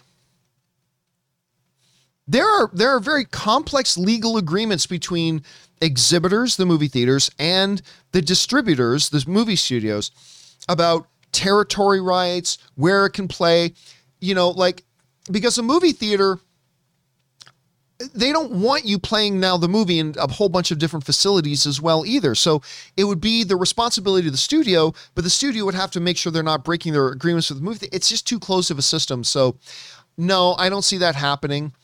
Um, I think the best situation is like second run movies. So you know, like movies like what's a movie like Free Guy? I mean, Free Guy's now on Disney Plus, but let's say Free Guy just finishes theatrical run it was out in theaters for like nine weeks. It hasn't come onto streaming services yet, but hey, yeah, movies like that, there's more wiggle room there to do stuff like that. So maybe that's an option they can look at. Uh, Dangerous D. Thanks for writing in the idea. All right. Next up, we go to uh, Din Jar, uh, Jar, Jarin, who writes Hey, John and crew. Have you seen the news that the Batman and No Way Home composer Michael Giacchino will direct a Marvel's Werewolf by Night Disney Plus Halloween special? This will be his directorial debut. Thoughts? Yeah, I heard about that. This is very interesting. I have no idea whether this is great news because, quite frankly, just because somebody is really good at cooking steak does not mean they're very good at designing a skyscraper. And make no mistake, that's what we're talking about here. So, like, I, I, I remember somebody, a friend of mine wrote to me on Twitter and it's like, oh my God, isn't this amazing? Michael Giacchino is going to be directing this. That's awesome. I'm like, why on earth would you think that's awesome? What have we ever seen that tells us that Michael Giacchino knows how to direct? Nothing. He might be the worst director in the world. He could also be great. I'm just saying we don't know.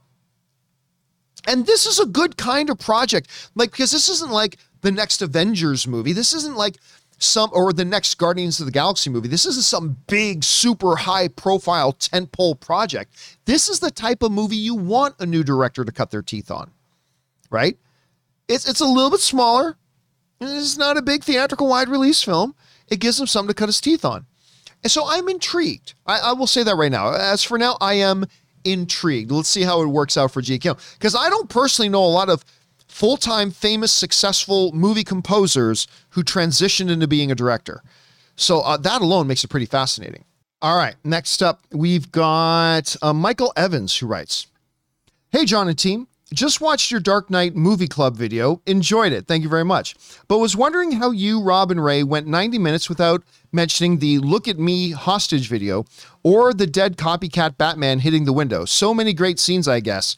Honestly, to me, those are rather irrelevant scenes. I mean, look, I'm not saying they're bad scenes, but they're not pivotal or directly tied in, like really intricately with the, what the overall story was. Now, look, in Movie Club, yeah, the whole video goes about 90 minutes but less than half of that is dedicated to just us talking about it.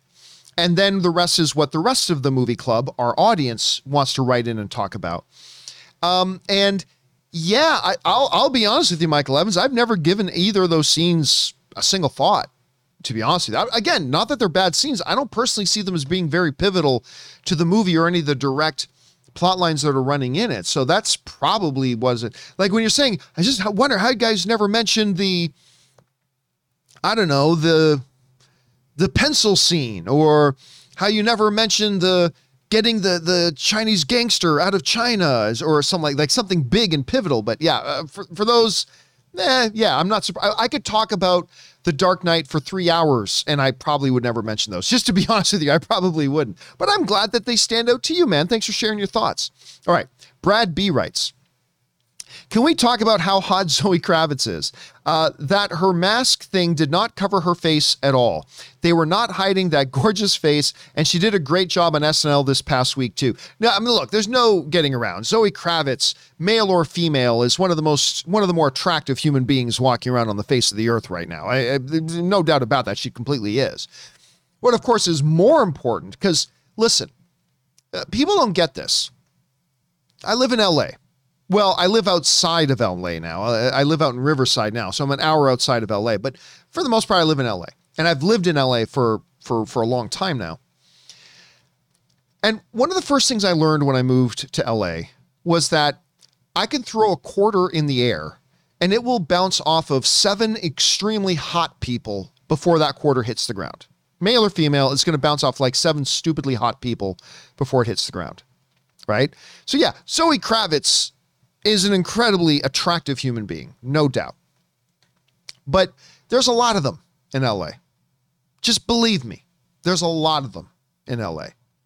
What makes Zoe Kravitz special is her talent. I mean, it's amazing that, you know, she's Lenny Kravitz's daughter, but she has shown time and time again she can really act and she was great. Now, don't get me wrong, I don't think she's Oscar level or anything like that right now, but she's very gifted. Because hot people, believe me when I tell you, they're easy to come across in LA. If I take you for dinner to downtown Burbank, you're going to walk across a dozen or two dozen people, male or female, that you think are better looking than Zoe Kravitz. I mean, she's extremely beautiful, obviously, but I'm saying that's LA is littered with people like that, which is why I fit in so well because game recognizes game. You, you know how it is, you know you know. Uh, but but honestly, what really makes her stand apart and what made her great in Catwoman was the fact that she played the role really well. And, and that's what I really like seeing. And I'm very interested in seeing how far her career can actually go.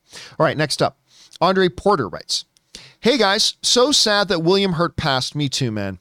Other than the MCU, my exposure to Hurt was him being awarded an honorary doctoral, uh, probably doctorate, uh, from my al- alma, alma mater, the University of the Arts, in the late 2000s during my college career. Yeah, we talked about that obviously on the John Campea show earlier today. I, I was so sad to hear about that. I loved William Hurt. He was one of my favorite actors. And again, a guy who pulled off the rare feat of being nominated for Best Actor at the, at the Academy Awards, not one, not two, but three years in a row. Uh, for Kiss of the Spider Woman, uh, Newsroom, and uh, Children of Lesser God. Like, that dude was so good. So good. And of course, modern audiences, younger audiences, why well, he was a General Thunderbolt Ross. Yes, but he's also an Academy Award winner. he like he won the best best actor of the Academy Awards and was nominated multiple other times. And yeah, I was really really sad to hear about his passing, Andre. All right, next up, uh, Jared Dyer writes, "Hey guys, what do you think of this idea for Deadpool three? Deadpool kills the Fox universe. Mm, nah. Uh, gives gives us the opportunity to see Hugh and Ryan interact as Deadpool and Wolverine. Thanks and have a great day. Well, I mean, you can you can come up with anything. And here's the great thing, Jared, is like you literally could come up with anything to have Ryan and Hugh on screen together, right? Like Deadpool kills uh kills the Marvel universe. You don't have to draw on that story to, to have an excuse to have Hugh Jackman in as Wolverine. I mean, Hugh Jackman's not going to be Wolverine again. I hope whatever happens, especially now with Shawn Levy, who has worked with Hugh Jackman in Real Steel, with Shawn Levy directing Deadpool 3, I hope they find a way to bring in Hugh Jackman. I really do. It probably wouldn't be as Wolverine. But um, yeah, I I don't know. I listen, I I like the more personal stories of Deadpool. And really as bonkers as they've been, Deadpool 1 and 2 both been at their core very personal stories about a man's love for a woman and the man's loss. And so I would like to see something a little bit more in there. That that's just me, but I mean, obviously Kevin Feige could find an idea like this year to make something really fun out of it if he wanted to. All right, thanks for sharing that, dude. All right, next up. James Barron writes, "Hey guys, I just wanted to point because I know it's already past its second weekend. I have seen the Batman 15 times, including watching it at the theater I work at. Which film have you seen the most in theaters and how would you rate it? Thank you. All right. So it's kind of funny that you asked this question as I take a sip here. It's kind of funny that you asked this question because I just gave this soliloquy about how I don't like talking about the prequels. Like when the prequels come up, I'll mention I don't like them. I think they're terrible. But, you know, if you love them, that's awesome. I celebrate that. But I don't want to spend my time talking about them because I don't want to just be negative. Like I'd rather focus and talk about the things that I really like. And I've talked about all the things I don't like about the prequels many, many, many, many, many dozens and dozens and dozens and dozens and dozens and dozens of times over the past couple of decades. I don't need to do it anymore. But now asking the question, what movie I've seen most in theaters? The answer to that question is Star Wars: The Phantom Menace.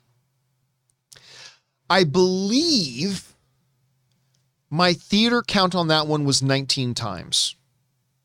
Now, you may rightfully say, John, why did you see a movie you dislike so much 19 times? I will tell you. So, the first time I saw Star Wars The Phantom Menace, I don't know. I think it could have been two hours of George Lucas making talking faces with his hairy ass, going, "Hi, I'm I'm in Star Wars," and I probably would have said that was awesome because I was I had already pre brainwashed myself into liking that movie. And then when I saw it, went back to watch it again, I liked it a little bit less, but oh no, but that was still good, just not as good as I thought it was. And then when I saw it a third time, I'm like, no, okay, no, it was okay. The movie's okay. Then the fourth time I saw it, I'm like, this movie isn't very good. And then the fifth time I saw it, it's like, oh yeah, this movie's trash. But I had convinced myself for a while that it was really good.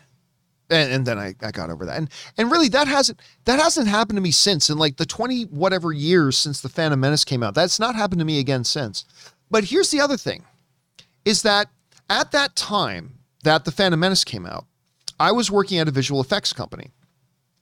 And the Phantom Menace I personally think, even more so than Jurassic Park, I don't think there's ever been a movie in cinematic history that made that big of a leap forward in visual effects than Star Wars The Phantom Menace. And I still believe that to this day. And what we would do at the office is we would have what we would call staff meetings. And what staff meeting meant was let's drive by Costco quick and get a $2 hot dog and soda and then eat them in the car on the way to this little mall that had like $5 movies. And Star Wars The Phantom Menace was playing there. And we would just go and marvel at the visual effects. Marvel at the visual effects. And granted, over the subsequent 15, 16 times that we saw the movie, we liked it less and less and less and less and less but still never lost our awe and wonder over the visual effects accomplishments in that movie. Mm. To this day, though I say I think Phantom Menace is a piece of garbage, the the bonus features on the Phantom Menace DVD is either the best or tied for the best ever put on a DVD with the Lord of the Rings bonus features the behind the scenes stuff, how they made the effects work and all that kind of stuff is just absolutely fascinating to me. So, actually, ironically, James, my answer to the movie I've seen most in theaters is Star Wars: The Phantom Menace, a movie I don't even like, but that that's why I saw it that many times. All right, thanks for that in, man. Next up, Miguel A. Uh, uh, Velasquez writes. Hey, John and Rob, just me here today. Have you guys heard the rumor that Batfleck is shooting a cameo in The Flash? Uh, well, I'll address that in a second.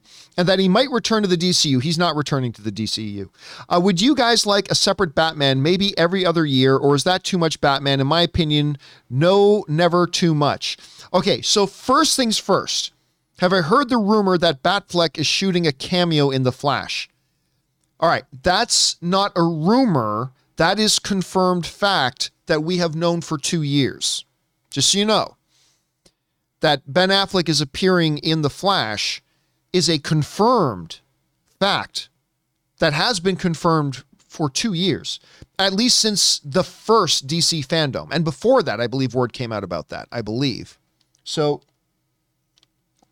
um, yeah, that information has been out there a very, very, very long time. So there's that. The rumors he might return to the DCU. No, he's not. He's not returning to the DCU. And we don't need another Batman running around. We really don't. Now, Ben Affleck is my favorite Batman, and I would sing to the skies if they announced he was returning because I want his I want a Ben Affleck written by, directed by Batman movie. Absolutely, I do. That being said, it's an overcrowded thing right now. Because Robert Pattinson's got his Batman movies going. And we're going to have a Michael Keaton Batman running around in The Flash. He's going to be in uh, Batgirl.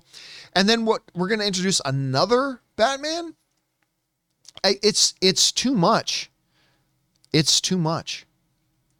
So I don't know. I, I mean, I really don't think he will be. But I mean, if they did, you're going to see me wearing a party hat and one of those things you, you blow in and go and make the sound. You know, this. Anyway, you're to see me throw a party on this show if they ever do. You're to see me throw a party on this show, even if it's a party by myself. But no, I, I don't believe that's happening at all, Miguel, unfortunately. All right, next up.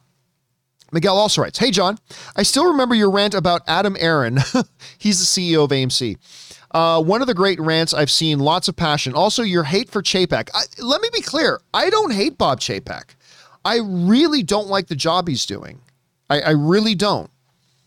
But I will still advocate that we need to give him more time to see if he can get this ship turned around, even though I am 100%, I do not like the job he's doing, but I do not hate Bob Chapek um, or anything like that. And I'm still cheering for him. I just don't think he's done a very good job so far. Anyway, also, your hate for Chapek, maybe a rant later. Anyways, my question to you is if you had to hire a CEO to run your show, who would you choose, Aron or Chapek? Oh, obviously, no, neither. I think I'd rather just let my my company shut down. Because I, yeah, either way, my either one of those guys running my company, my company would be destined to shutting down and be run into the ground.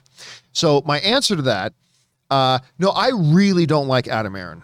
Now, let me let me preface that by saying I've never met the man. He might be just a delightful human being for all I know. Okay, so I'm not saying anything about his character or his personality, but in his role as CEO of AMC Theaters, it is my opinion that he has acted incredibly shady, taking credit for things that he should not be taking credit for and really actively not only hurting the future of his company, but hurting the future of the industry as a whole. But that's just one. Uh, Bob Chapek, I just don't think he's done a good job, but I, I still hold out hope that he can turn around. I, I have no hope that Adam Aron can turn anything around. I think that guy is just the wrong guy to be there, but that's just me. All right. Uh, Bogey writes, uh, Rest in peace, Bogey, Rob's mom's rescue cat. I have a great admiration for anybody who rescues animals, as do I. I mean, our dogs are rescues, uh, just so you know. Uh, she's a hero. I hope Rob's mom can find solace in knowing she provided an animal with a loving home. Please give Bunker, that's the name of her other cat, extra cuddles from a fan. Yeah, now look, everybody knows I do not like cats, even though I grew up with cats. Like, uh, my first pet was a cat named Luke Skywalker. Uh, and then my family had a, had a lovely cat named Sarah that was a stray. She just showed up when my family moved into the Campea Ranch. Shortly after we moved into the Campea Ranch, this cat showed up at the door. And my mom took it in and she became a part of the family for like 10 years. Sarah, and Sarah passed away recently. But I am not a cat person. I'm not a cat. I am more like a, a Ron Ron Burgundy not Ron Burgundy, a Ron Swanson philosophy that cats are useless, uh, you know, sort of thing. Uh, that is me. But yes, rest people who do rescue animals are great. I mean, my dog Shadow is a rescue. We we got her and we rescued her, and she's been a part of our family now for like nine years, uh, and we love her and all that kind of stuff. So yes. All right. Next up, uh, Pixar. Is that you? Writes. I wanted to like Turning Red, but Mei twerking at her mom was too much. I already had a hard time with the animation style. I thought the animation style was beautiful. Uh, this weird Wallace and Gromit chicken run looking animation is distracting. Oh, I disagree. Uh, did they have a low budget? Are you kidding? Are you kidding? Anyway, uh, it doesn't feel like Pixar. Oh, it absolutely feels like Pixar. Every Pixar film has its own kind of look to it, right? unless you're getting into certain series like Toy Story, they all have a certain look to it and stuff like that. But Mei Mei like doing shaking her uh, panda butt at her mom. That is exactly. Again, I say this as a guy who grew up with two sisters that were six and five years younger than me. A 12 or 13 year old super angry at their mom. If you don't think that is exactly what they would do, I don't know what to tell you because that's exactly what they would do. They would do whatever they think would enrage their mom and it must drive drive mothers absolutely crazy. But yeah, that is exactly what they would do. And the animation in this movie is phenomenal. Absolutely phenomenal. And yeah, so I I mean I respect where you're coming from on that, but I I cannot identify at all with what it is you're saying that oh, you know, it didn't even feel like Pixar or what was it low, but I hey, listen, all due respect to we all have our different perceptions and, and things like that of movie of the movies we watch and it's all valid. But i all i can say to you dude is i cannot identify with anything that you're saying in there like at all. But hey that's the beautiful thing about film man. We can all have different perceptions and different experiences with it and it's all good. Thank you for sharing your perception of that. All right next up. Dr nova writes uh, what i would do with streaming my streaming services, let me try this again. What I would do with streaming my streaming services is if you want your own computer, then $10. If you want a family account, $30. And if you link up to, say, five accounts, it's exactly what YouTube Premium does and would work out well since they track IP addresses. Yeah, but here's the thing I don't think that's what streaming services want to do. Streaming services want everybody to pay for their own thing. That is the number one thing right now that is going to increase revenue for these streaming services is that, hey, if you want a membership to our streaming services, you got to pay for it. Like at my gym membership, like I, I, Ann and I are members at the UFC gym. We've been, you know, working out and training at the UFC gym for, I, I don't know, well over 10 years now. But I don't get to go, oh, yeah, Ray, you want to go work out? Here, take my membership card, go work out. No, no, no, that, that's not the way it works. My membership that I pay for is for me.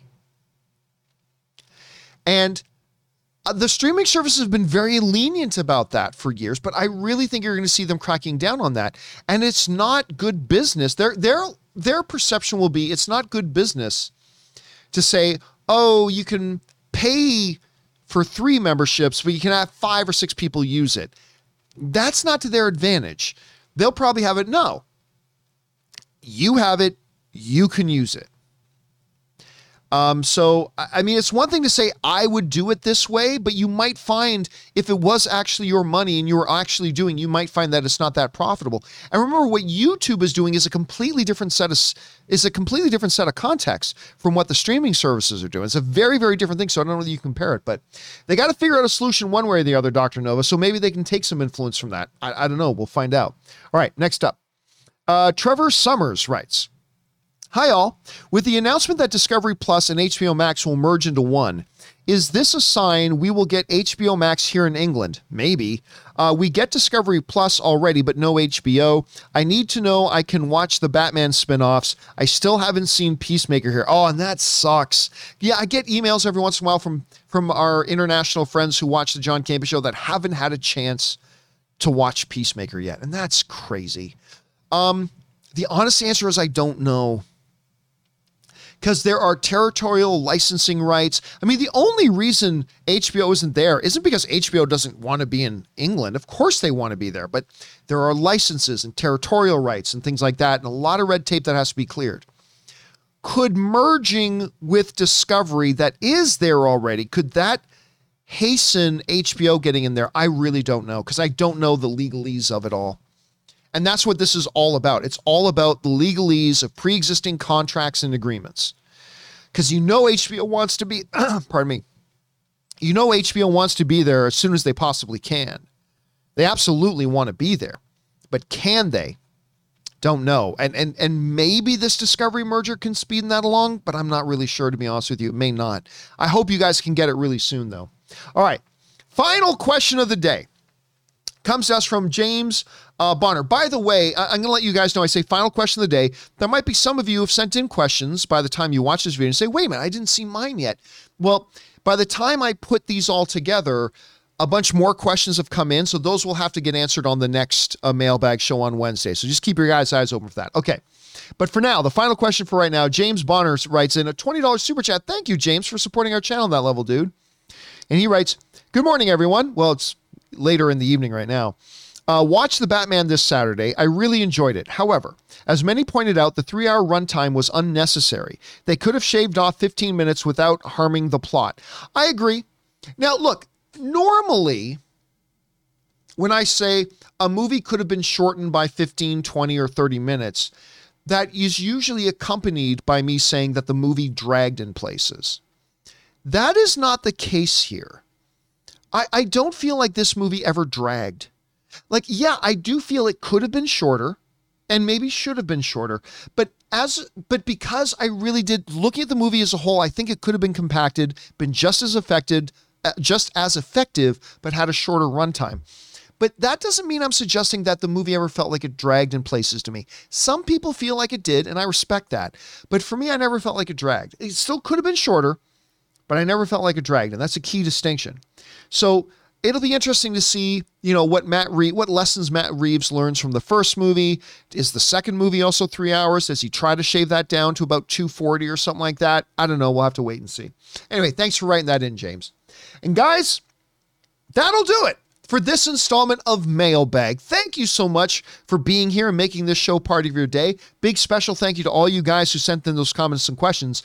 Number one, because you gave us great fun things to talk about. But number two, you supported this channel as you did it. And all of us involved with the channel, thank you guys so very much for your support. Okay, guys, don't forget to come back for the John Campea Show tomorrow. And also, depending on when you're watching this, on Tuesday, March the 15th at 4 p.m. Los Angeles time, we are doing our next meeting of Movie Club, and we're talking about the great Quentin Tarantino film, Django Unchained. We hope you guys will join us for that. All right, guys. That will do it for me for now. Thanks a lot for being here. My name's John Campea, and until next time, my friends, bye bye.